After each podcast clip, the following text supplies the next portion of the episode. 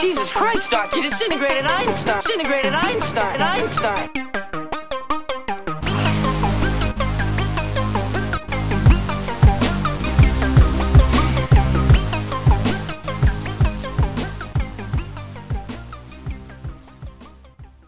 Welcome to Science at the Movies, a podcast that looks at the role of science in some of our best loved and most hated movies. I'm Abby. I'm Frida, and this week we are talking about 2009's Moon. Woo! I don't know why It is I a big woohoo. Well, it's a Um, big. Well, yeah. It, I mean, it, it is a big one, but before we even ask each other how we are, do you have a disclaimer for this episode that you wanted to give? Do I have a disclaimer? Yeah? No. a Kevin Spacey shaped disclaimer? I thought we weren't going to mention his. Oh, well, well, we have to mention his name because he is in it He is in the movie. But we can do a we can do a what I refer to as the RuPaul Drag Race disclaimer. He's in it. We recognize he's in it, but we don't want to discount everything else that is wonderful about this movie because Yes. of this one person. So from here on in, we shall never refer to him, but we will refer to Gertie. Okay, he's cancelled from our podcast. Fantastic. So now that that's out of the way, how the hell are you? Oh, I'm really good because this podcast has given me a new lease on life. Because it's given me reasons to stay home all weekend, even though we're all allowed to now see our friends. I tell everybody, I'm really sorry, I need to work on my podcast. So this has just given me all sorts of reasons to not have to go outside. Well, this is just a follow on from yeah your your love of the lockdown and your fear of returning to normal because you just enjoy life so much in lockdown. Yeah. And and everything's sort of gone to extra shit since last time we recorded as well. Yes. Yeah, there's, there's a whole lot happening. It's like some sort of perfect storm. Um, all the more reason to stay indoors. Yeah, For me, and I um, mean- make twenty four cupcakes and eat four of them. Scones for me, actually. I've put butter in the fridge tonight because scones is what's happening for me tomorrow. I'm gonna I'm gonna edit this tomorrow with scones. Oh, um, yeah. you know, you got to find your comfort somewhere. Oh, well, I've been trying to be really good because it's summer. It's heading into summer over here, so I've been trying to focus a little bit more on salads. But um, yeah, no. Yesterday I just decided, hey, I want some chocolate chip cupcakes, and then Do you mean like you want trying to get your bikini body ready? Oh yeah, Is I'm totally getting my bikini body ready. I'm ready for the beach. Let's go. Yeah. There is no. get- I'm just trying to be. get- No, I'm at the level now. I'm at lockdown level where I'm just trying to fit back into my tracksuit pants. Like it's that bad. Yeah. I miss. I, I. miss activity so much. All right. So um, yeah, that's. Oh, well, actually, speaking about that, and you know, we've started our chat about lockdown again because I was thinking about this actually. The fact is, we record in advance, so we're currently in a pandemic. Things have changed in Australia, and some restrictions have lifted a lot more. I think restaurants are opening over there now. They haven't opened here yet. Yeah. But it made me wonder what the future will be like because Mm. right now that's what our restrictions are. But when this episode actually comes out, who knows what the world's going to be? Everything might have it's changed. changing so much. We have no idea. Changes so quickly every week. So by the time this comes out, I could be in the park. I could be at work. I could be in a restaurant. I could be at the movies, at a cinema with popcorn. when do you think that's going to happen? Who knows? What a time to be alive. I'm excited. We are basically time travelers, We aren't we? are. Yeah, I'm sure We're that's how it recording a podcast. We're basically time travelers. Yeah. In a sense, I can't, I can't, I don't quite know how that works, but I'll think about it some yeah, more tonight. Not, like that, but okay. I'm sure. I'm sure we'll come to it. There, there are many movies where this topic is going to come up, but not this movie. So, speaking of, you had the movie choice this week. Uh, you said you needed Oh, a palate did. cleanser. You opted for the Oh Duncan Jones gosh. directed movie Moon. And would you like to tell us all about this movie and its characters? I'm so excited. Do you know I wasn't going to pick this movie, but I blurted it out at the end of the Spectral episode because it just couldn't. I just needed to watch something good. Oh, I just wow. said Moon. I wasn't planning on it at all. Um, but for me, Moon is um, one of the best science fiction movies of the past 20 years, I would say. And it, and it did something for kind of intelligent uh, science fiction movies as well. I think it brought in a little bit of change. And after, after Moon, it, it, um, it, I think it was responsible to a degree for the movie District 9, I think, sort of another intelligent sci-fi movies where they take science fiction ideas, where they just use them as a backdrop for human stories. So Moon is one of those movies. It was directed by Duncan Jones, and the screenplay was by Nathan Parker, and the music. I saw this movie once um, a while ago when it was in cinemas, and that soundtrack by Clint Mansell has had such an impact on me until today. I listen to it often. It's sublime. It's absolutely sublime. Let's get into the plot. So, Sam Bell, nearing the end of his PhD. I'm joking. Just joking. Okay, before I get into the plot, Okay. we need to talk about spoilers because we're about to spoil the movie. I mean, Okay, if you movie- don't know that listening, if you're going to listen to a podcast that's talking about a movie, I would hope you would have listened to the movie. so, so turn it off, I go watch the movie, and then come back. Watch it. I recommend that you watch this movie before listening to us talk about it. If you don't ever intend to watch it and you just want to hear our dulcet tones, then proceed. No problem. We're here to entertain. But we are about to spoil this movie. It deserves a viewing without having spoiled it. I've watched it twice now, and the second viewing is also good. So it doesn't ruin it, but you deserve to watch it once without knowing what's going on, I would say. So let's get into the plot. It, it stars Sam Rockwell, who plays Sam Bell.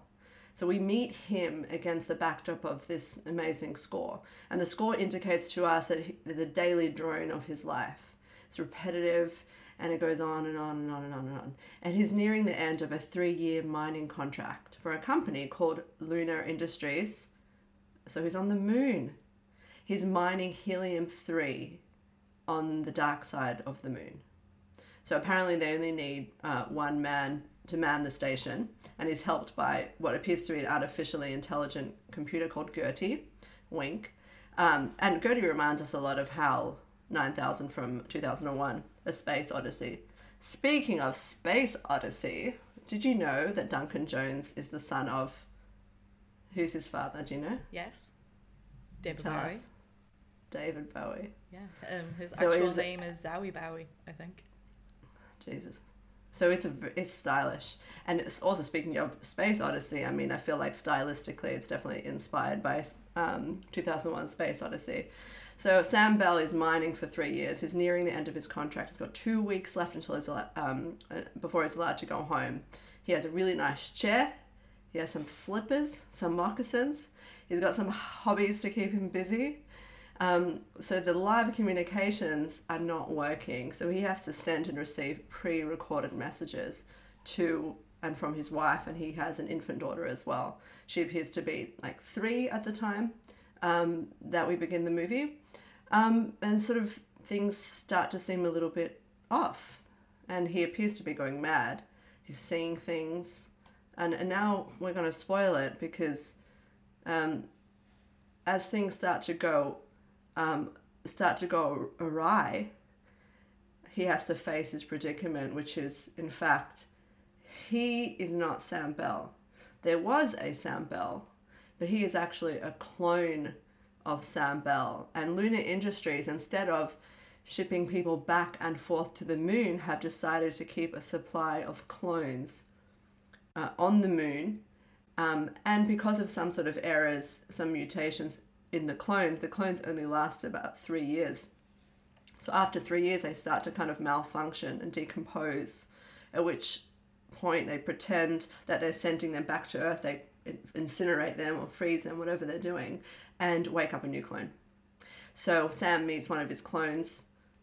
Uh, there's a little dance break. they have a dance break. and at one point, he's finally able to call home, only to find out that his daughter is actually now a teenager and it's Effie from Skins, Hey. and that his wife has died. And Effie from Skins, yeah, she's a teenage girl, not three, and his wife is dead. And to make things even worse, Sam Bell is still on Earth because she calls out to her father. It's really devastating, and I'm very sorry for Sam Bell. And the Sams band together and they totally rip the shit up for Lunar Industries at the end of the movie. Um, I would say this is a beautiful film. I love this movie. I was such a pleasure to watch it again. And Abby, did you like this movie? I had never seen it. I was slightly hesitant to watch it, but only because I tend to be hesitant to watch anything that I think is going to have very serious undertones because I'm just That's right. weird about it. I don't know why. Um, I loved it. I absolutely loved it. I think it is a perfect movie, and I love Sam Rockwell anyway. But I right now just need to say how much I love Sam Rockwell and how underrated he is in general, I think, as an actor, and how this movie should have gotten a lot more recognition than I think it did. Yeah. It's wonderful. Completely wonderful. I really, really enjoyed it. And thank you so much for picking it and making me watch it. Oh my god, you're so welcome. Did you know it was written for Sam Rockwell? I read something about that, that he was, yeah, that they. I think what I read was that there was an idea pitched to Sam, and that Sam Rockwell mm-hmm. was kind of like, well, I'm not really kind of into that. So then he went off and came back with a different concept. Yeah, well, it was it, because Duncan Jones went on to do Mute, and and Mute actually has in it snuck into Mute is the epilogue of Moon. There's a scene in Mute where the main character is in a, in a diner and there's news showing, and it's actually a congressional hearing with Sam Bell giving Yeah. testimony to the con- to Congress with like 30 clones sitting behind him, all like heckling him. I'm Sam Bell. Get on with it. it's just all Sam Rockwell singing. That's great. The thing I that haven't that I think the most I haven't seen Yeah. Mute, but I did read Yeah. that it is the intention is is that there's three movies altogether uh, within this kind of universe. I think it's similar to maybe like the oh. Cloverfield type stuff.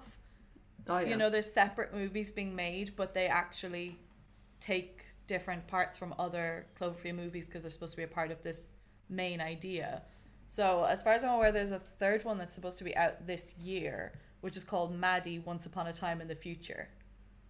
And then that's supposed to Oh. be the conclusion trilogy. I don't know. I'm guessing it's going to be on Netflix because Netflix was the one who re- who released Mute. But um, Hmm. I haven't. I don't. I don't know anything more about it. But yeah. So yeah I mean I, I think the most for me the most interesting thing about Moon is the casting of Sam Rockwell Yeah. because he's so clearly he's like a blue collar worker in a sense do you know what I mean they could have gone with someone a little bit more do you know these movies where they have like gosh these these big shot actors Sandra Bullock George Clooney Brad Pitt Matthew Matthew McConaughey deciding to do sciencey movies and kind of going oh yeah I'm doing a science movie now look at me getting all sciencey getting all fancy Anne Hathaway and I love that they just went with blue collar dude yeah. just pressing away at buttons and collecting the shit and doing the work. And they Yeah. didn't ha- have an actor in there who tried to get all, you know, clever on us. Like, I- I really appreciated that. He was just this dude, just doing hard, repetitive work, isolated.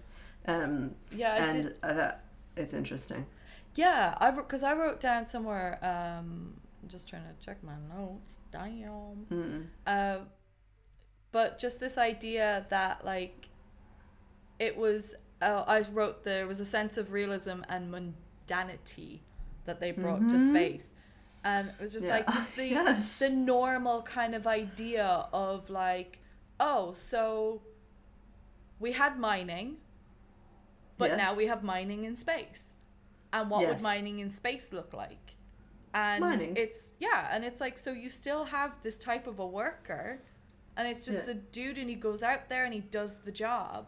but it's just the equipment that he's using is just more advanced than what he had been using, and he happens to Yeah. be on the moon, not underground. Yes. So yeah, Yes. and I really felt that vibe from them the whole way Yeah. through, where it was just like, you know, It's a shit job. yeah, It's, it's like a when he goes job. out in the in Yeah. the, it's like he's driving a truck. You know, when he goes out in the rig to collect Yeah. the, the when they say the load, and he's there and he's like in his long johns with some weird cap from under his spacesuit like just on, and he's just there and he's just like chilling back as if he's in like a lorry, like just a big rig truck Yes. driver dude.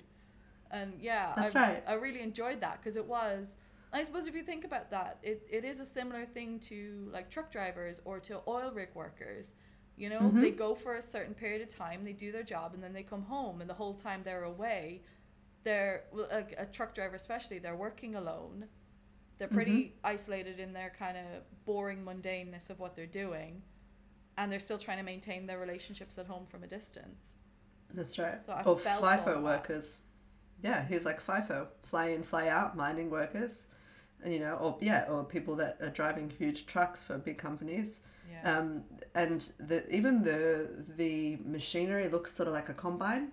yeah. It's obviously doing some refining as well, Uh-huh. um, but it looks like a combine. The way it's just like on the moon surface of the moon, spitting up all the moon dust and like getting the helium three, um, and and and uh, and like one of the first things I noticed on the second viewing was like I love when he puts his spacesuit on and it's like filthy. It's like a Yeah. filthy spacesuit. Yeah, it's I not like shiny. It's just a well. dirty spacesuit. Yeah, he's just like, I'm here on my shitty job on the moon. You know, it really felt like the future in a sense. Like this person's envisioning something um, super real about the future. You know, it's it, it's not glamorous. It's a, sh- a job no one wants to do. It's Yeah. a it's a job for a, a blue collar contractor who's been paid good enough money to be away from his family for three years and um, it- although that's set up as a hyper hyper realism, um, it was so it's just so cool, and it's the same thing with District Nine. Just to draw that comparison to this like hyper hyper realism as well. Yeah. The aliens land right. They're just exhausted, diseased. ma- They're uh, malnourished aliens landing on Earth with nowhere to go, and so they end up having to live in slums, and Yeah. it just feels like a more modern telling of a science fi- science fiction movies, which is more in line with like our human experience yeah. it, it isn't it, it, it i guess it's it, it might be a little bit dystopian if i really think about it you know but um it's it's a lot of fun it's so much fun did the music do do anything for you I wrote I wrote a note about the music. I actually just wrote in general my idea about the um just the atmosphere. I just said like the way that they use the camera motions, like the vibrations and stuff, and then Hmm. I just wrote the soundscapes for the mining segments. I really like. Yeah. I don't have as much connection to music, in terms of. I mean, I you play piano, you play classical piano, right? yeah Yeah. So my concept of music is more just kind of like, hey, that sounded kind of cool. I've been trying to learn how to play the guitar for years and it's not going well, but still. But yeah, I just I did feel it. I felt it when whenever he went out and the music just really seemed to kind of fill the whole space. It's like he's in this desolate Beautiful. area, but the music just Yeah. made it very kind of like intense, and I really enjoyed that. Yeah. But um, what did you think then about the when we kind of realized what was going on? mm. You know, there there was a lot of kind of stuff at the beginning about what could possibly be happening. What's what are we doing here? You know, why why are Mm. we watching this dude on this station? What's going to happen? What's the Yeah. moment where something's going to change? yeah And then the thing did change, which was with the crash. And where where did where did your thought? Because I wrote down. I'll tell you mine in a minute. I wrote down bullet Yes. points as I was watching the movie of my thought process of what I thought the movie was Oh, about. so interesting yeah tell them please Yeah? what was uh, because uh, because it's a second viewing for me it was like a totally different experience but Okay. i tell me what it was like for you please I wrote down. So there there's a phase where so it kind of I had a couple of thoughts at the beginning where I was just like, oh, the isolation and he's cracking up a little bit. But I was like, but he's only got 2 weeks before he goes home. So it can't be a movie about him going crazy. Because mm. I don't know. I mean, after 3 years maybe you would, but at the same time I was like, if you've got 2 weeks left, would you not just be like ticking down the hours going, let's let's get out of here.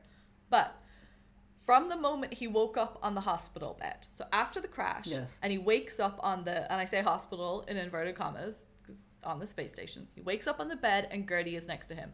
from that moment up until we kind of realize what's going on, this is my exact like stream of consciousness thoughts that I was writing down. Was he going mad? Wait, the satellite's working. It's conspiracy. This is really creepy. Is it a Truman Show situation? Is he dead? Why the sabotage? He's less than two weeks from going home to his wife and kid. Why does he want to get outside so badly? Surely there's cameras in the corridors watching him doing all of this.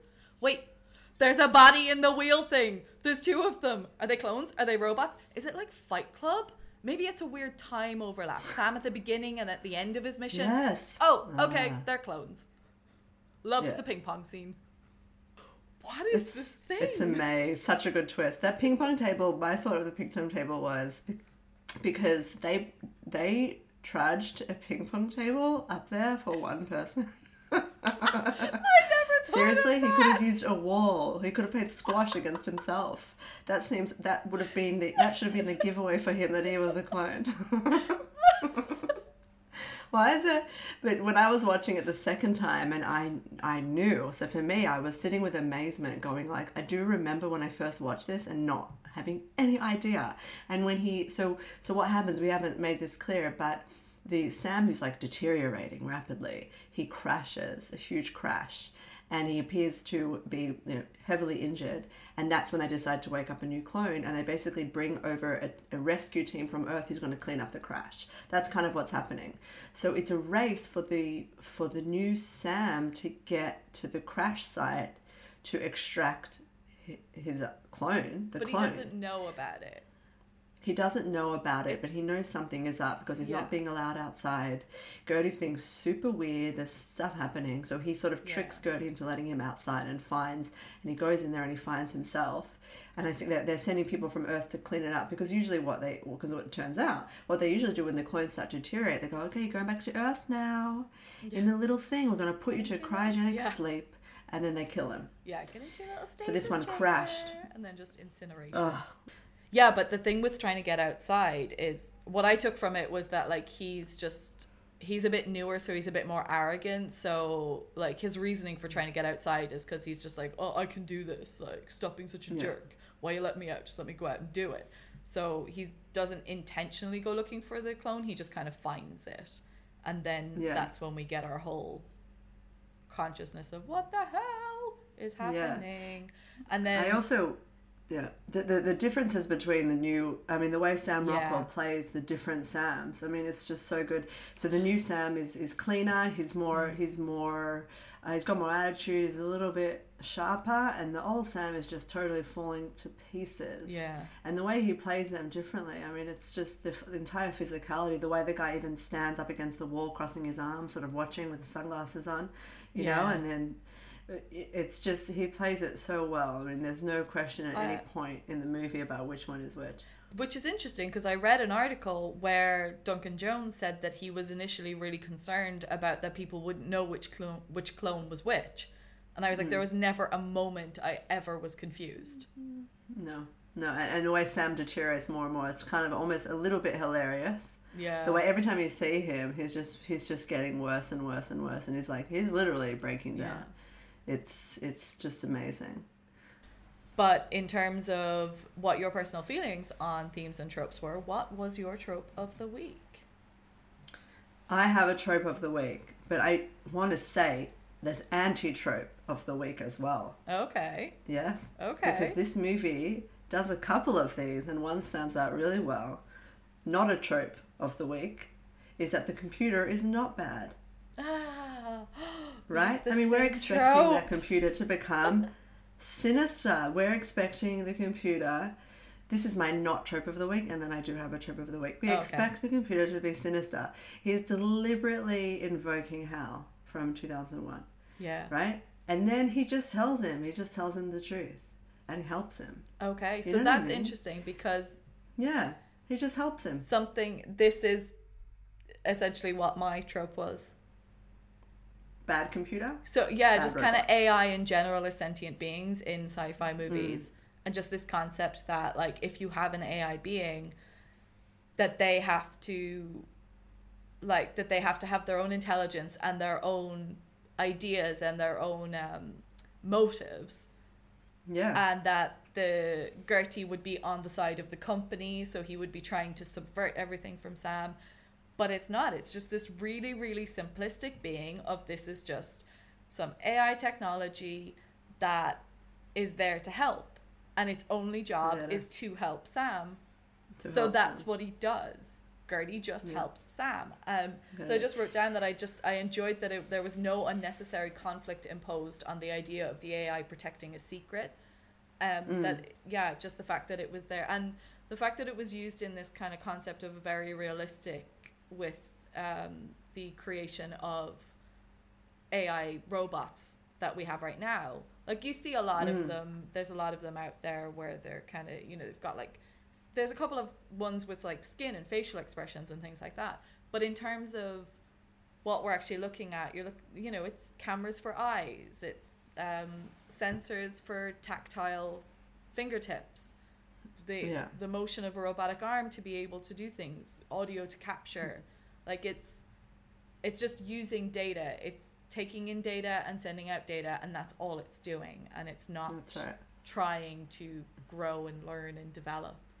And it's not Or, really or have an, have an intention. exactly. So you don't think you don't think Gertie felt bad. You think Gertie was just there to help. Like Yeah. he was just yeah, and I think it's actually we could talk about artificial intelligence as well. I mean, good topic. But like that the fact that AI we call artificial intelligence at the moment and maybe forever is actually just going to be very well built algorithms that have a lot of different functions built into them and many many many features that allow for a lot of flexibility. But um, I'm not super concerned about artificial intelligence or Yeah. bad robots. That's not something I, I that keeps me awake at night. I can't I can't say that.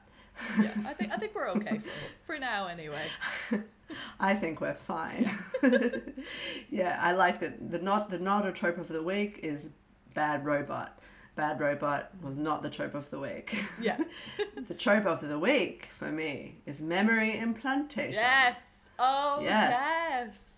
That's okay. a huge one. Good. because the clones have to have i want to take a line from blade runner and say it's like the emotional cushioning or whatever that that, that is needed for the clone to function as if they are a human being um, is memory implanting they need to feel like they're human with human memories and that's i'm not you know look that's Yeah. what makes them like a person so the memory implanting and we can also talk about movie clones as well because do you remember the movie called multiplicity oh, I don't think. No, I didn't see it.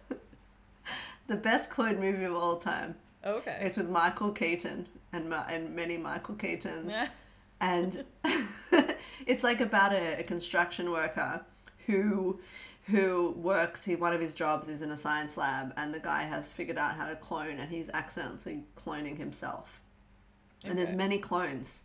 And the whole idea of clones having different personalities, right? Just like this movie, where the clones have different personalities, and you can tell them apart. So Yeah. multiplicity is like is that on point? You know, they have many different personalities, and then there, then there comes the part where there's the cl- someone clones a clone by accident, so that guy's a little bit off as well. So you have a bit of the off clone. But the thing about multiplicity that is so fucked up is that they all have sex with his wife. Oh no. And he says, Don't have sex with my wife. And that's so dirty. And they all do. They do Oh, it anyway. so and she's upsetting. unknowing. I mean, hello. That demands a rewatch. We Yeah. need to rewatch that for 2020. This one's a remake. So, oh my God. They're all arrested. Oh, it's just terrible. And As a as an impressionable young girl, oh I mean, Oh God. But that's the whole thing, isn't it? Because like in in reality, identical twins are clones. Like that's what they are. They are a clone. Like they're two clones. yeah, Um, copies. uh, but of course, they develop with different personalities and have different experiences. And you know, I did. I did wonder. I had a lot of questions about the memory implant thing. About like, can you even? I, I kind of went through a few phases with it. I was like, would you even do that? Why would you do that? Well, I suppose you'd need him to have the memory of the actions of doing Sam his Bell. job. Like he'd need to be able, the clone would need to be able to Hmm. do the job on the station. He's programmed to somehow. Yeah, but then I suppose programmed. if you do the memory Training. thing, I guess it's not like the Matrix. You can't just say, you know, here's the set, upload it, that's all you need. It's like, no, here's all the memories, which means now we have to maintain your concept of having this wife and this child and Yeah. I I think this movie works very well when you don't think about it all too much Yeah. because they don't talk about it all too much. And it's something we've talked about in other episodes is when you, you want to set up a science fiction thing and, and just set it up and then the story begins. And if they don't go on about it too much, I I'm Yeah. not going to go on about it too much, I think. Um, but, you know, look, there are definitely a few things that fall apart on inspection. Um, in terms of the method of memory implantation, I think there are a few movies which try to try to give us methodology. I Oh, think one is the the Island. I I have watched the when oh my god, the Island is a movie when I was away in um I guess seminary. I was living in a dorm wait, and the island don't worry about it Okay. don't worry about it the island is one was one of the dvds that we had and we didn't have a lot of dvds and we just watched it so many oh, no. times it's a movie with with ewan mcgregor about clones and some hot person i can't remember which hot person it is but ewan mcgregor and a bunch of clones and they raise the clones from babies and when they're babies they basically play videos to the babies all day every day imagery to remind them of just so they feel like people and so they feel like they're on some special island they're on like a reality tv show. So that's how they do the memories is that they as they raise the babies they play them the same things all day long and that's how they do it. So there's all these you know methods of memory implanting and then obviously i don't know there's the movie Etern- eternal sunshine of the spotless mind where it's kind of memory erasing actually Yeah. not implanting but it's when it's like this sci- this is might be a good movie to do but that that um you have a really bad breakup and you want to erase the memory of the person from your life you go to a company and they do it for you. And they actually show the way they do it they have the geeks and they plug you into things and they have like a picture of your brain which is kind of funny if you're in like brain you know brain Yeah. science. We're in brain, brain science so for me i was like and they're pictures of the brain and they kind of find where the memories are in the brain and they go gotcha and then they delete it you know so all I can think about is like just all of the CT scans that scans and at. Just like, looking at where's the memory? Looking at the MRI scans scan. all day the long. memory? it, memory implanting yeah i think that's a huge movie thing. Yeah, oh, or true is it true true lie no is it True Lies? What's the Arnold Schwarzenegger movie where he has memories? No, it's not True. True Lies is the True Lies is a different one. Where Yeah, isn't it with like Jamie wife- Lee Curtis or something where they're basically it's like Mr. and Mrs. Smith before Yeah. the better version of Mr. and Mrs. Smith. Just to go on a tangent, you know, when she does her striptease, well, he, th- he basically is like, door striptease. and, and she does like a terrified striptease for him. She can't see that it's her husband. She thinks it's a scary man forcing her to strip. I mean, terrifying. Oh, First of all, back it's like another 90s. mm, but she does the striptease in these crazy 90s underwear, and like, it's just so good. it's like my, Jamie Lee Curtis doing a striptease in True Lies is my spirit animal. Oh, oh. wow. It's so funny. But no, there's another Arnold Schwarzenegger movie, which we don't have to keep going on about. yeah, okay. Uh, let's but let's let's leave the memory implantation with uh, Jamie Lee Curtis Blade doing a Runner. terrifying Jamie 90s Curtis. striptease is your spirit animal. Blade Runner, we have to do it. Yeah. She, um, she has her memories. One of them, they sort of implanting memories so that they think that they're human. It's like a newer Yeah. version or something like that. It's it, there's it's like an incredible cruelty to what they're doing to Sam Bell. Yeah. It's so cruel.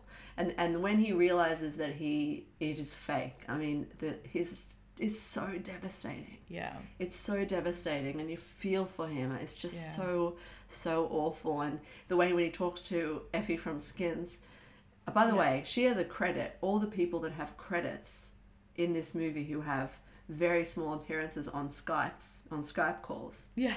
So interesting. Benedict Wong is one of them. He's a British actor. He's, What? he's in so many things. Benedict He Wong is in credit. everything and his name came up at the start and I was like cool Benedict Wong is in it and then like the movie went on and I it? was like I didn't wait. Did you see where he was? Yeah, he's in the vi- so he's one of the company guys in the calls with the company guys. But it's like I was Yes. like, oh, cool. But I suppose it was nice many that they were like, look, there's these other people that Yeah. you know oh my have god. moments. But and it is you're right. It's a Sam. It should. Have I think the credits should have just been Sam Rockwell and Sam Rockwell in Moon. Sam Rockwell. Be be real, but they, uh, you know, I in a sense maybe like the credit opening credits was kind of fucking with us a little bit, making us think that there were more people. Yeah. But Effie from Skins, that scene, and he goes, and he goes, um, first of all, that when she reveals that it's her, that's Yeah. his daughter, and he says that my mom died, and the way she says, "Sweetie, yeah. did mommy die?" Like the way he says it like that, he's Yeah. processing everything on the spot and talking to her, Yeah. and then she's getting a little bit weirded out by him. I mean, it's just, yeah. it just breaks Oh, your heart. It's we just, should say that when they have that call, the video link isn't working. mm, Well, I mean, you at that point. yeah. Hopefully, you should have seen the movie. But yeah, when Mm. he's talking to Effie, he can see her on the screen, but she can't see him. She just hears she this can't voice, see him, and she's not Yeah, oh. recognizing the voice as the same voice as her dad. Because why would you? So like yeah. you know, he's saying, "Sweetie, what happened to mommy? What happened to mommy?" And then she just turns around and says, "Dad," calls out, "Dad." Someone's asking about mom, and you hear Sam Bell's voice and Sam Rockwell's Yeah. accent. It's so distinctive that you Yeah. don't even. It's not even a moment where you're like, "Oh, maybe it's, It's a like- stepdad, or maybe it's, it's a this, or like, maybe it's that." You Yo. know it's Sam Bell in the background. Yeah. Do you know No, that moment really got me. That like uh, my Drives- heart just like Ugh, I think my too. Heart was like, say drives a saw through your heart. something.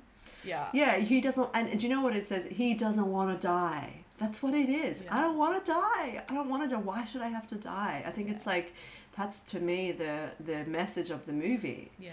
is personhood.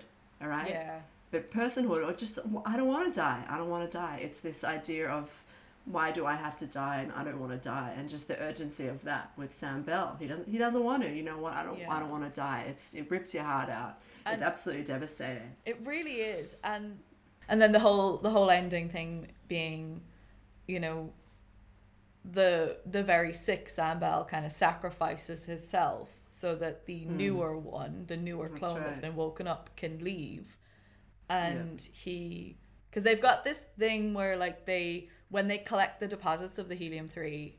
Um, then they send it back to Earth. They've got like a what some sort of a launch thing Yes. that they just shoot out from the moon and it goes back to Earth. So he Yeah. basically does like a stowaway thing in it. But like the Yeah. newer clone Sam Bell, he's trying to get I don't know is he trying to get both of them out or trying to get the sicker one. And it's it's interesting because there's never a moment within it where you feel like they're at odds with each other.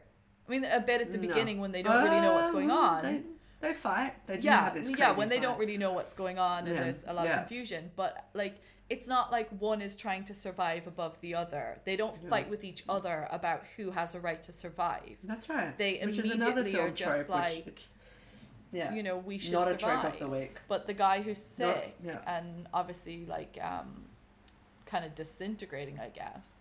Mm. Like you know, he just knows he's not going to make it back, so he makes that sacrifice to like you know put put me back in the truck so that when the rescue team come, they find me. Stop for one second. Sorry, my fans in my computer are going ape Oh. shit. Is it raining? Oh, pouring. Okay, I'm so sorry it's- for, so for it's, it's, okay. It's Yeah. pouring. I thought it was my fans.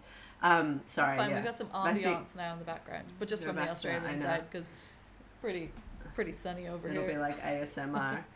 the the Sams, the Sams banding together, Yeah. which is another not a trope of the week. There is a Paul Rudd clone movie, clone Netflix series, which yeah, not, it's a TV series. I, I, haven't I watched started it to yet. watch it.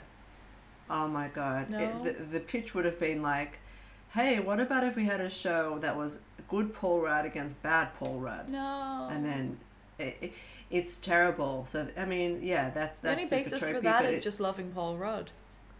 I love Paul Rudd, but I mean, this Yeah. movie they don't they don't trope it out. They just have the clones bound together in their Yeah. humanity. Yeah. They don't want to. They don't want to die. and it's beautiful Um, and they're not trying to they're not trying to like and only at the last minute does he jump back out and send the harvester to crash into the communications tower which then allows for Yeah. the communications to come back to the station so that the new clone who is now being woken up and doesn't know anything about what's going on and is just being woken up as Sam, oh, there was an accident. Um, Yeah. It's just so that he now, there is a live satellite feed and they can expose everything. That's and right. I liked that bit that you said about him having the cameo in mute because that told you that when Sam Bell got back to Earth, it wasn't Mm. like he was just trying to hide or it didn't become this whole like clones on the run it became this whole thing about no this is this movie is about big corporation screwing over the little guy to make money Yes. and that's really Yes. what it is That's where we are. but we're doing it in a science fiction setting on the moon so yeah. in terms- it's not about clones. It's about the it's about the man and the things it's it's about the big corporations and the things that they do. Um, and they can do not give a shit about who is impacted on a human level. And that's what it's I guess what's it about, but it's just a deeper message of, of humanity. but then that makes me question the humanity of the original sam bell Who allowed himself to be cloned? yeah He could have been. He was he a minor originally. We we don't really know. Like he could have been paid or, but also uh, we don't want to get just too back into it because then you start to think about like did that whole company like low key develop cloning yeah on their own? well really really when we're talking about this and then so if that if we move into our next section which is the science as a theme within the movie like the environment of it Yeah. and the scientists but we're not really talking about a scientist here we're talking about a space miner or like a space well, farmer but so yeah what's your go on What's my? Well, I I actually think this is about this is about a scientist. It's a it's an analogy for the reality of science, which is boredom, repetitiveness, by yourself, and we can have a specific talk about working in silo, scientists working on their own, but graduate research repetitively taking samples, sending them away.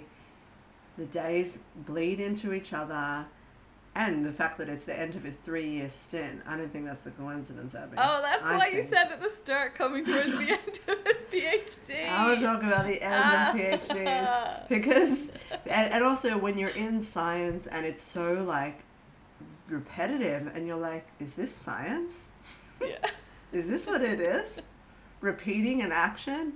And the answer is yes sometimes it is, especially for the little guys. Mm-hmm. This is what it is. You're going to a remote, no, not for everybody, but I'm sure there are many scientists who go to a remote location, who are posted in a remote location, collecting shit and sending it back yeah and keeping themselves busy. There are people like that. But specifically, I really want to talk about the end of PhDs because I actually have a friend. Her name is Julia.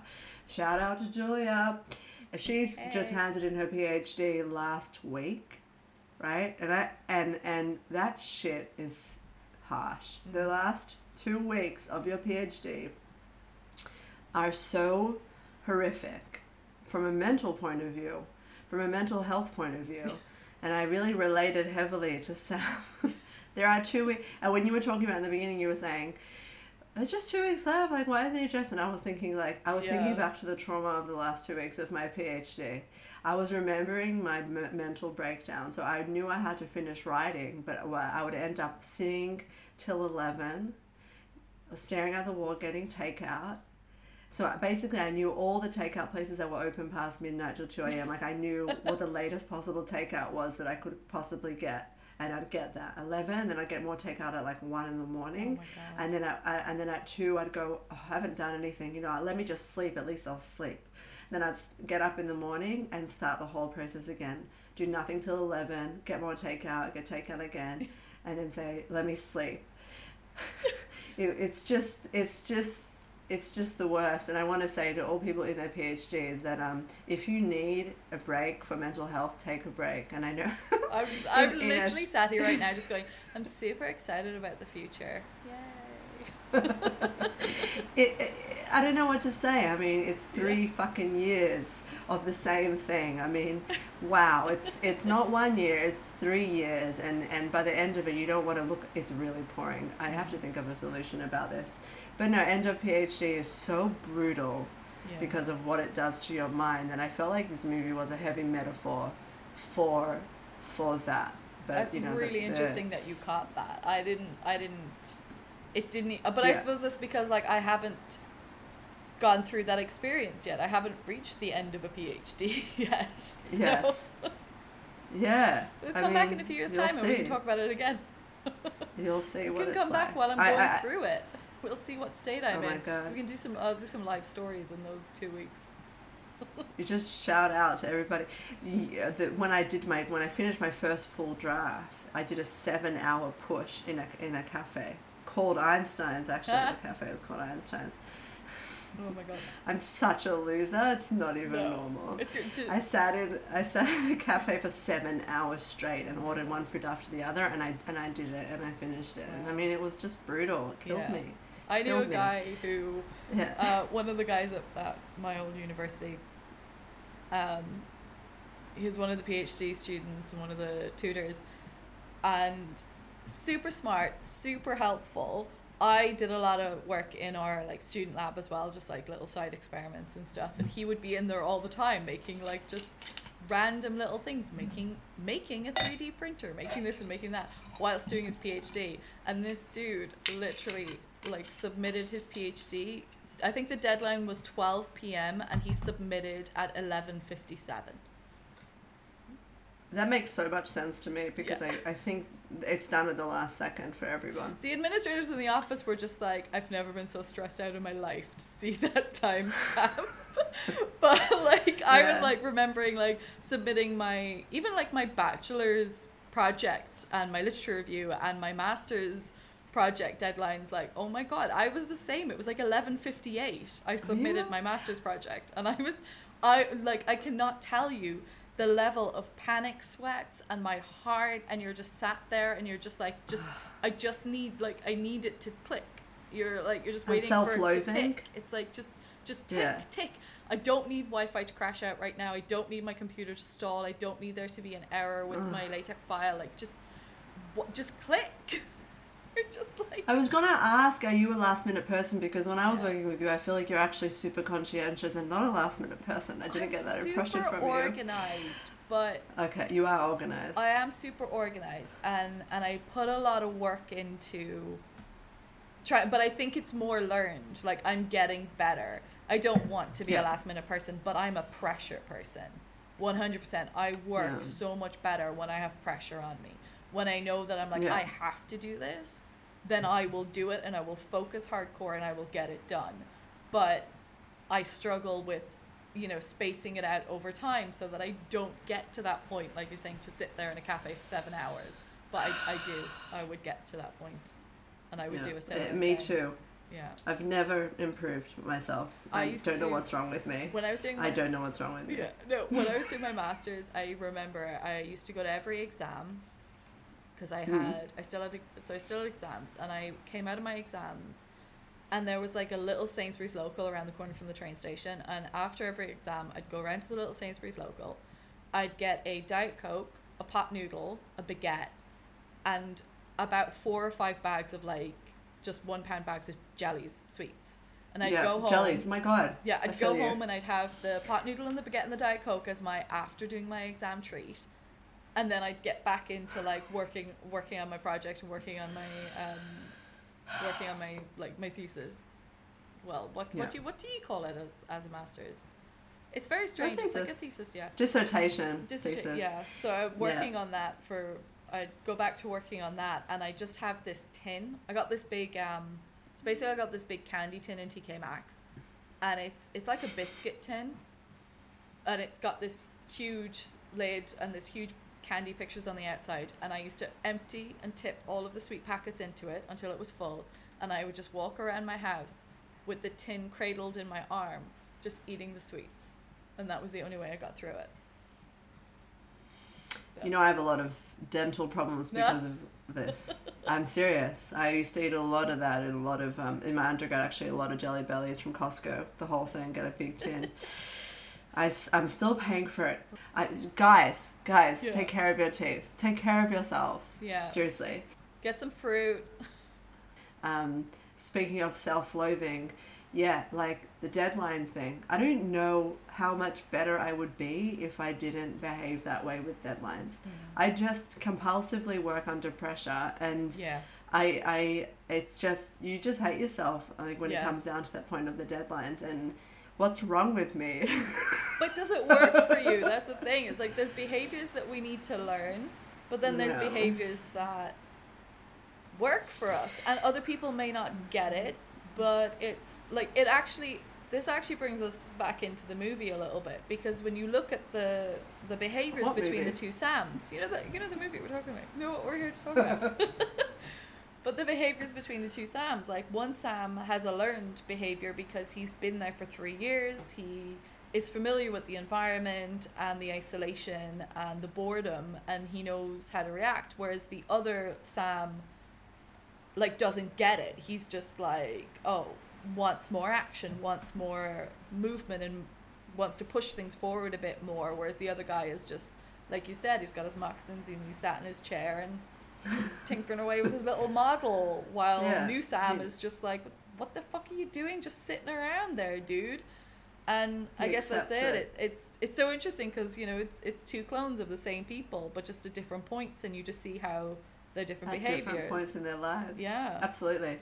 I heard a really good fact about this movie, which is that they had so much take Chinese takeout while they were uh, making the movie that it's takeout. It's their actual takeout boxes. Sam's food that's stacked in the kitchen are are the empty takeout boxes. I read that as well. Yeah, Donuts. that's really cool. Yeah, that's so relatable. well, I suppose because I it's on such a low budget as well. It was a low Yeah. budget, even though he's David Bowie's son.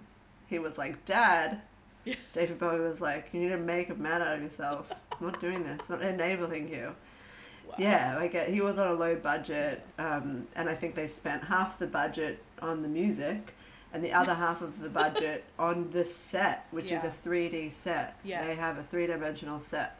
So they can see every angle that set is magnificent. Yes. I'm now like starting to get a bit drunk at this point. Okay, all right, we Um, better hurry it up then because Rita's been pounding the wine. I haven't had anything to drink yet. I was gonna have a gin and tonic, but um, maybe I should go and make. Next time, maybe I should no, maybe I should I go and make myself a gin and tonic. Let's go. Okay, so we're back. I have my gin and tonic. We're back. We're back. You've got your gin and tonic. Mm-hmm. Because now, what time is it in London? Uh, it is two p.m. and it's a Saturday afternoon, so I can totally have a gin and tonic. I love Saturdays. Mm. Saturdays are the best because you know you have another weekend ahead of you. A- another day. Sundays, I spend another weekend day. Oh, okay. Sorry, I'm drunk. Sundays, I always spend in a bit of a panic because of all the things I didn't do on Saturday because Yeah. I was so busy enjoying the fact that it wasn't Sunday. Oh, I'm so on for this idea of a three day weekend. Mm. Wouldn't it be so lovely? Yeah. Friday, you just get all your stuff done. Mm. Saturday, you have a fun day. And Sunday, you just chill out and get yourself ready to start work again on Monday. So, when we talk about the actual science of this movie, so Mm. I tagged down that I reckon that there's three topics that we need to discuss. We've got the main obvious one, which is the mining of the helium 3 on the moon as a clean energy source. Then we've got like the central concept that occurs as a direct result of the first action. Firstly, we've got cognitive effects of isolation and loneliness on astronauts. And then we've got the banger, which is the use of clones as disposable workers.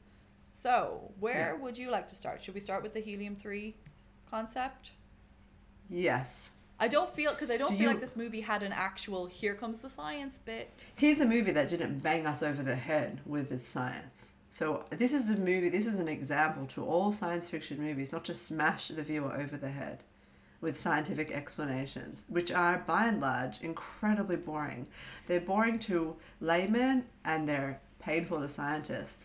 So taking an example from this movie, it doesn't smash over the head with it. So there isn't a here come the science miss. There's a there's a great twist, but it, there is a lot of science in the background, Yeah. um, and we can talk about that. Do you ha- do you, do you want to talk about the helium three, or should I?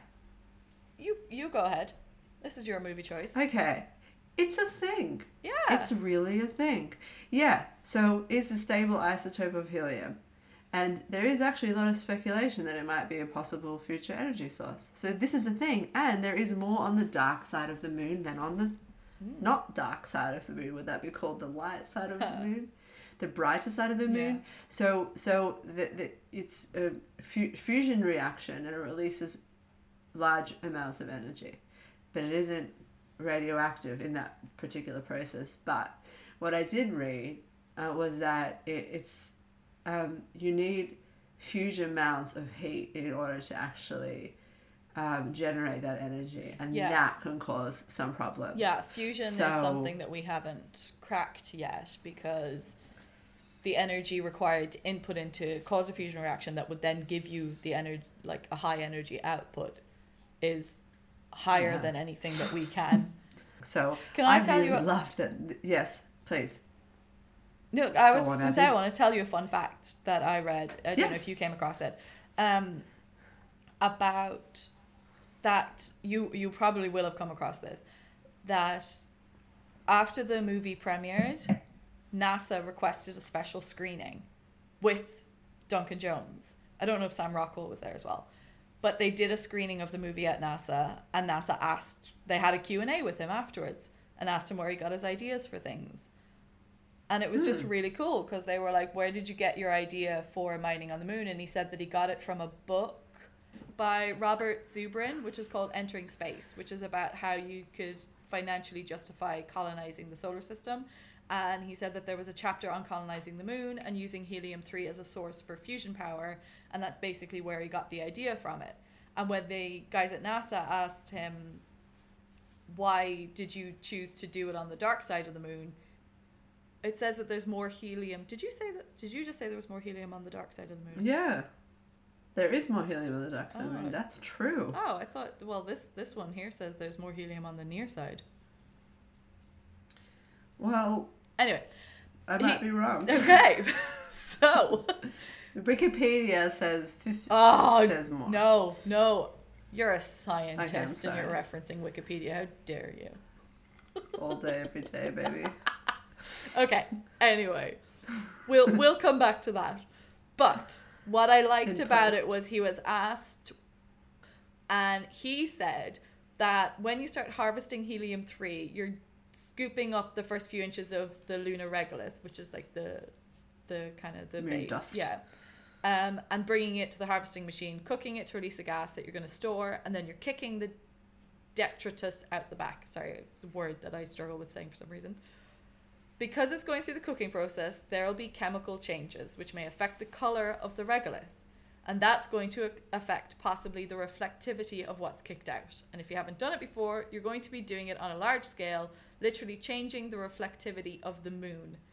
And that's going to mm. affect wildlife or all sorts of things back here on Earth. And do you really want to take the risk of doing that on the near side before you've done it on the far side to actually see what's going to happen? And that was his argument for basing it on the dark side of the moon. And the people at NASA thought that that was a really good argument. I loved ah. it. I just read love that and I was just like, this is a dude who, like, it's a filmmaker who, like, he thought so much about this. Now, to be That's fair, a good smart ass answer. he has a degree in philosophy, and he did start a PhD and then left it towards the uh, like a couple of years in. So I think your argument about the the PhD environment concept is very very close. To So- but he never got to the end. He So left does it. yeah, he just like? decided to.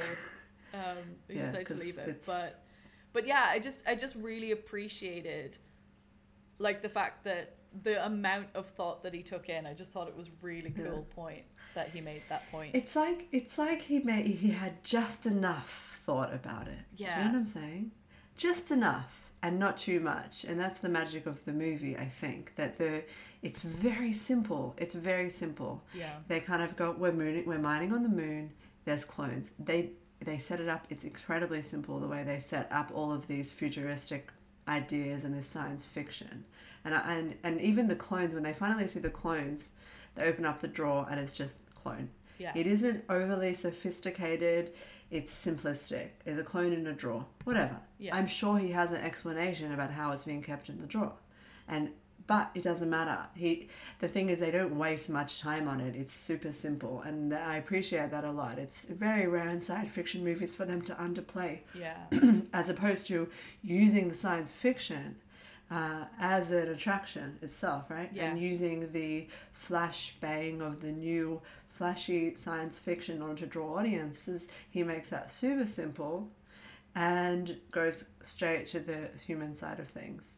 Um, yeah. So in terms of like the the cognitive behavior side, like the psychological effects on astronauts and stuff like that, and the isolation and and even when he's talking into the videos about just kind of saying like you know I need I need to spe- I need a live link, like I need to speak Yeah. to somebody in real time. These video like thinking that you can just send an astronaut a video, and that that's going to be enough. Do you know? And it has these implications for sending people to the moon to a base and even more so sending people to Mars because it's a seven month trip to Mars. Uh, do you know, it's actually a really good point because the science, and I want to talk about scientists for a second as well. The whole idea of a scientist working in silo is like very out of fashion because that used to be very typical for scientists to work in silo, and you have this picture of the crazy scientist working obsessively on one thing. It's no longer in uh, in fashion. Collaborative research is now the thing Yeah. it's not good for someone to sit and go crazy on the same topic. Working on your own, I think you need those other voices in general around you to, to sort of re- be able to, to talk through things. I think it's a very basic human thing, and the idea of it working in silo is really outdated and it's damaging, Like and it shouldn't be done. the thing is, science is about exploration and scientific research is about exploration of new ideas and new topics. And that's fine if you want to go back 100 years and you you know Einstein and Newton and all these people uh like okay more than 100 years for Newton but you know what I mean but talking about these people where they had an idea but these were very basic ideas and fundamental ideas for us in science. There's there's foundational steps. And as we have evolved and as our technology and our scientific methods have evolved and how we do exploration it becomes more collaborative. But even when mm-hmm. they were doing their research and you know setting up their labs on their own and having all these experiments and having all these different ideas, they weren't they were working alone, but they weren't they were communicating with other people. That's what you always hear about the letters that these guys would write to each other mm. to discuss Yeah. topics and theories and ideas and arguments they would have and and things like that because you have to have that whether you have someone who Yeah. agrees with you or disagrees with you you need somebody to provide some sort of a bounce back to help you develop your thoughts develop your theories develop your ideas. And especially now that we're all doing scientific experiments and or scientific research using technologies and methods that we're not used to or we're not trained to use then you need more collaboration with other people to kind of help you learn and develop and grow as well as progress the science. I just i couldn't work alone. Cloning, though.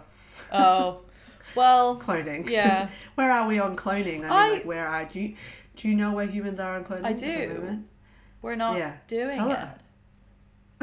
no we are well no there's a couple of things to do with cloning so i've got some notes about it um, let me just have a look so there are three different cl- types of cloning we've got gene cloning reproductive cloning and therapeutic cloning now we all know about dolly the sheep she was cloned she existed as a live sheep but what was interesting about dolly was that the thing is that's reproductive cloning right sorry, I should say. Gene cloning is where you produce a copy of genes and segments of DNA. So that's used in a lot of research. So it does actually happen quite a lot where they do that because it allows you to have a set of like duplicate genes so you can, you know, do research and experiments, I guess, where you can have a bit more validity to your results. Reproductive and therapeutic cloning then are more about, they're a little bit more, not taboo, that's not the word, but reproductive cloning is when you produce a copy of a whole animal. And then therapeutic cloning is where you produce the embryonic stem cells for experiments. They're the ones that are aimed at tissues to replace injured and diseased tissues. So there is a lot of like stem cell research. We've we've all heard about it, I'm sure, and that is something that takes place. the reproductive cloning, so the idea of this movie, um, is the thing that happened when Dolly was cloned as a sheep. We all know about Dolly. But the thing with doing reproductive cloning is that it depends at what stage you take the cells from. So you're essentially creating a replication of this other being using their cells at the time that you take the cells that you use. But you're growing them from birth. You're implanting these cells into an egg, you're creating like an embryo, you're creating uh, a being that then has to be born and then grow and exist. So the problem, and it's it's shown with Dolly, is like the relative age of the cloned cells' chromosomes. So as your cells go through your rounds of division, which is what happens to us continuously throughout our life, the telomeres, which are the tips of your chromosomes, shrink. But over time, they become so short that the cell can't divide anymore, the cell dies. It's a part of the natural aging process and it happens in all cell types. But that means that when you create a clone from a cell that's taken from an adult, as they were for Sam, the chromosomes are already shorter than normal. So that means that you are already condemning your clones to a, a shorter cell to a shorter lifespan. So that would explain why they could only survive for three years. So it there is a reality in there. Like Dolly the sheep was cloned from the cell of a six year old sheep and had chromosomes that were shorter than those of other sheep her age. So when Dolly actually died when she was six, which is the half of the average of a sheep's twelve year lifespan. So the concept that Sam would kind of degrade like is in reality with cloning. But hmm.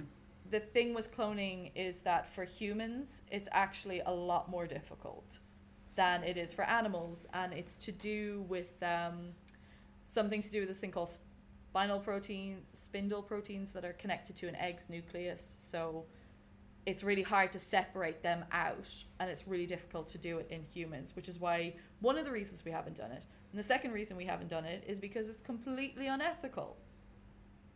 Like, why would you? Why would you clone a human being? Other than for what this movie is doing, which is to have disposable workers.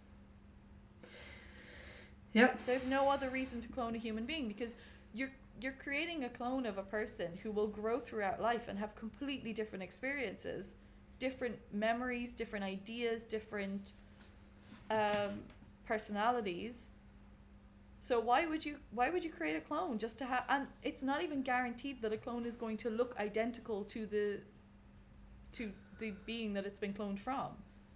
So it makes no sense. We already have a reproductive system. I think we're okay. But do you know what a fun fact about the cloning thing though? Is there Yeah. is um this is this is something that's just a bit crazy. In 2002, a religious group called Clonaid, um, that are they're a group that believes that humans were created by extraterrestrials. They had a news conference and announced the birth of what they claimed to be the first cloned human, which was a girl that they called Eve. But repeated requests by research community, news media, they have never provided any evidence to confirm the existence of this clone. But they've also stated that they have um, that there they've also stated that there's 12 other human clones that they have created. I'm obsessed with this. I love it. Ridiculous. Why did they call her Eve? Oh, come on. but that's sorry. Yeah, the so that's my bit on cloning. But I but I know your Yeah. your thing was cloning though. Does that Cloning though. is the cl- is the does the cloning um, is your reaction to the cloning a bit more related to or um, does this lead us into our next segment? Yeah. Okay, I well, reckon it does. Well, then let's play some music. Let's play some music. If I can. What the? What the? What the fuck? It's the Can we moo cows. it for a It's the second? moo. So, so as you can tell, Frida has made us a what the fuck um, jingle, which we have used in the last two episodes, but this is the first time we've recorded where we've actually had it with us. So we've We not talked- had a reaction to it before, and she just said this to me, and I was like, the, the moos in the background just I don't know what. Do you know what inspired me to do it? what? I feel like every time I open my mouth, I dig myself deeper and deeper into a nerd hole. like, but I, but what inspired me to do it was Weird Al Yankovic's cover of "Smells Like Teen Spirit." Oh my god. He uses like animal sounds. anyway, what the fuck? So as you Yeah, might have yeah, noticed, the the, the other episodes. What the fuck? We added the what the fucking Yeah. post in the last ones, so we haven't been able to like have a moment to talk about to talk about it. Here we go. Okay. What the fuck? Yeah, do, do you have a what the fuck moment? I do, but all? Oh. it was hard. It was hard because it's a good movie. Yeah. So, I didn't feel that way at any point in the movie. I didn't feel like Yeah. what the fuck. was there anything? But was there anything, whether it was good or bad, that like hmm. what what was so go on? What's what's your moment? What did you pick for it? I could talk about ping pong table armchair, but I just appreciate those more than anything. My big like whole what the fuck thing about the movie is that please, are you telling me that this company low key developed cloning illegally and found it was cheaper to keep clones? How many clones were there?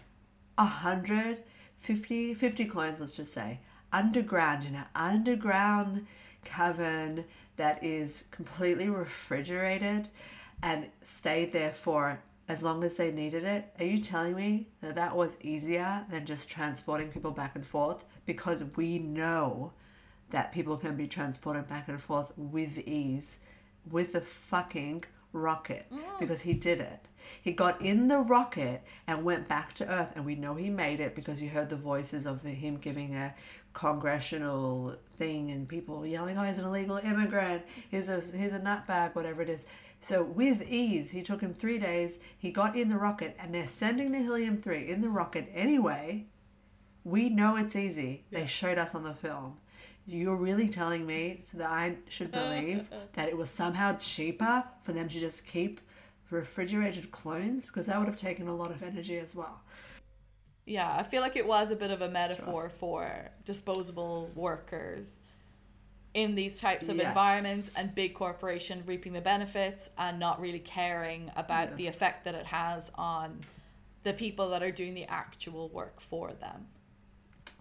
Yeah. See, Abby, you uh, yes, you're much you're very articulate. yes, that is what it is. It's a metaphor for dis- disposable workers, and even if we can get into specifics, Yeah. miners, Yeah.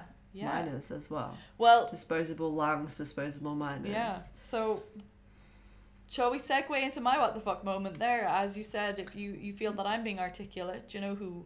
Do you know who's had a very interesting use of how they were being articulate? Who? Good old Gertie and their emojis.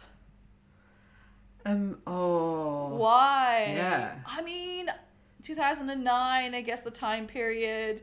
But like, I didn't hate it because I loved this movie so much that finding a what the fuck moment for this movie was actually difficult. So I, I do think it's hilarious that we're only like three movies in and we were like, oh shit, couldn't really find a what the fuck moment.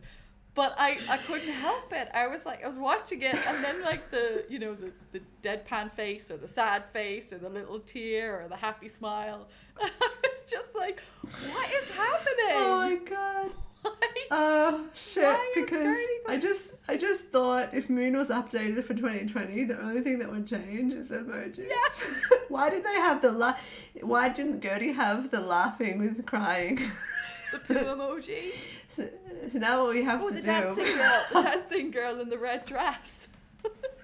So now what we have to do is we need to on our, on our socials we need to have we need to take Gertie pictures and update them with different emojis. Oh my god. Our episodes are dancing Yeah. emoji on Gertie. Emojis. There was something so. I couldn't put my finger on it because when Gertie responds with a tear, it's just so. I know he's a robot, so I'll, I'll forgive him that. Whoever played him, I don't know. I can't. I can't Some some some dude. it- we just yeah some- some, monotone disembodied um, voice that doesn't matter. Yeah, so he has his tear. It's just such a sociopathic Yeah. you know, way to respond. It is. It does remind me personally in my life of times that someone is telling me something super sad, and I go in my head, I'm like, make sad Sad face. face. It's sad, sad face, Rita. Sad face, and I kind of go, is it sad enough? You know, like there are, I related in a little bit to that kind of awkwardness of sad face. Um, but I think that's it. That's the what the fuck. Yeah, so final verdicts. Well, I mean the first one the first one is pretty clear. Um like did the movie pass the Bechdel test?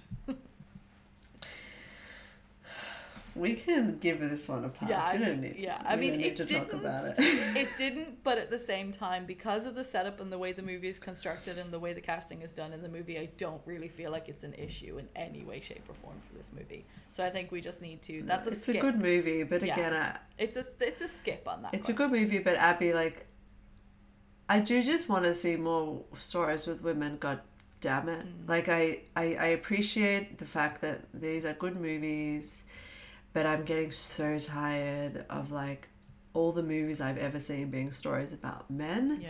and I, and I really just want to see different sorts of representations on film. I really do. Yeah.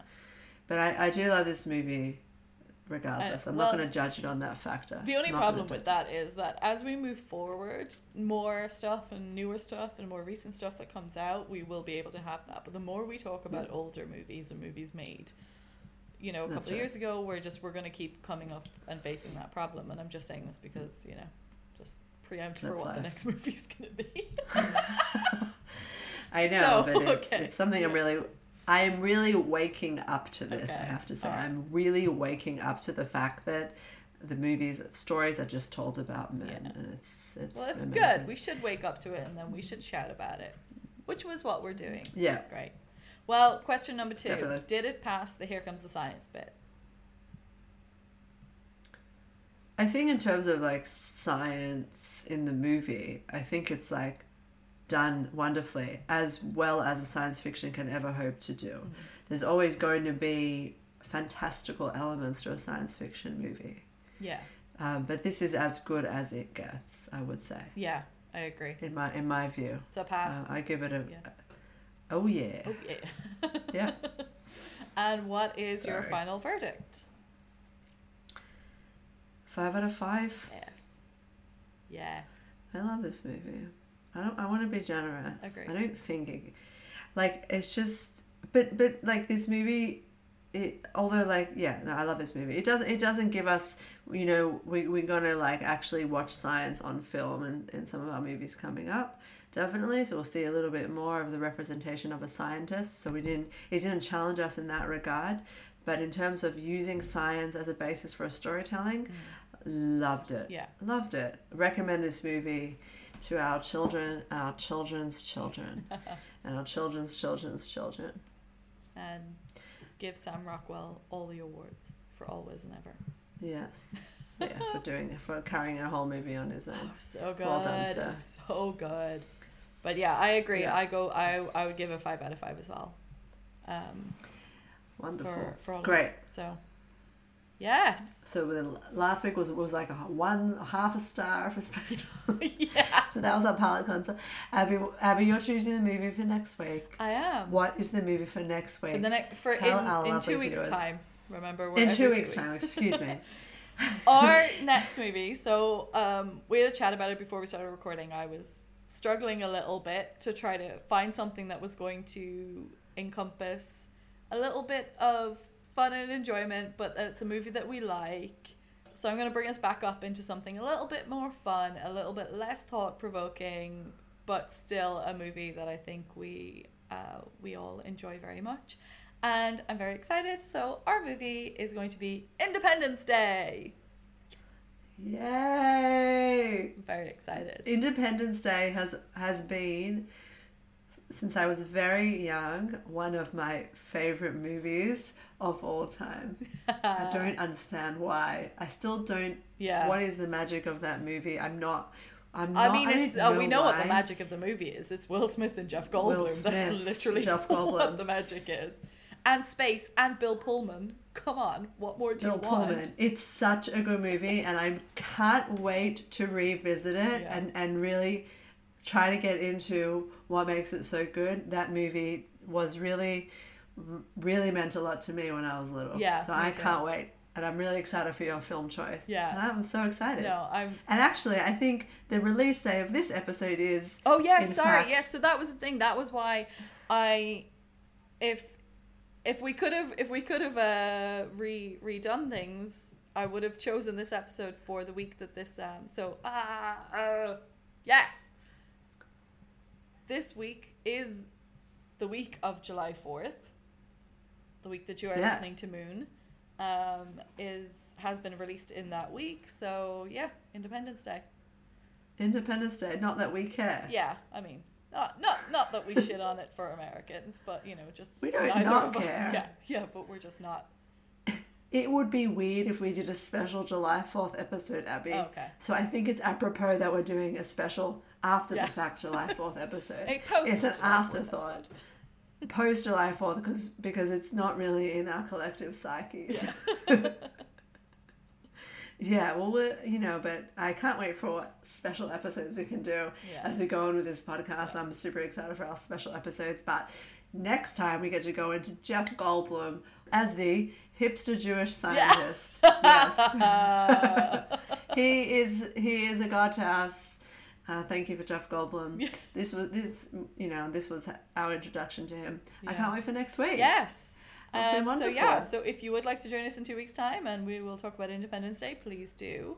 If you would like to get in contact, you can email us on science at the movies at gmail.com or you can catch us on Instagram at science at the movies. Thank you so much. Woo! Thank you. See you next Yeah, time. I smashed. Yay. I started to get actually started to get super nauseous and then I looked at how much of the wine bottle that I had drunk and I looked at it and I was like, Oh yeah, I'm throwing up tonight.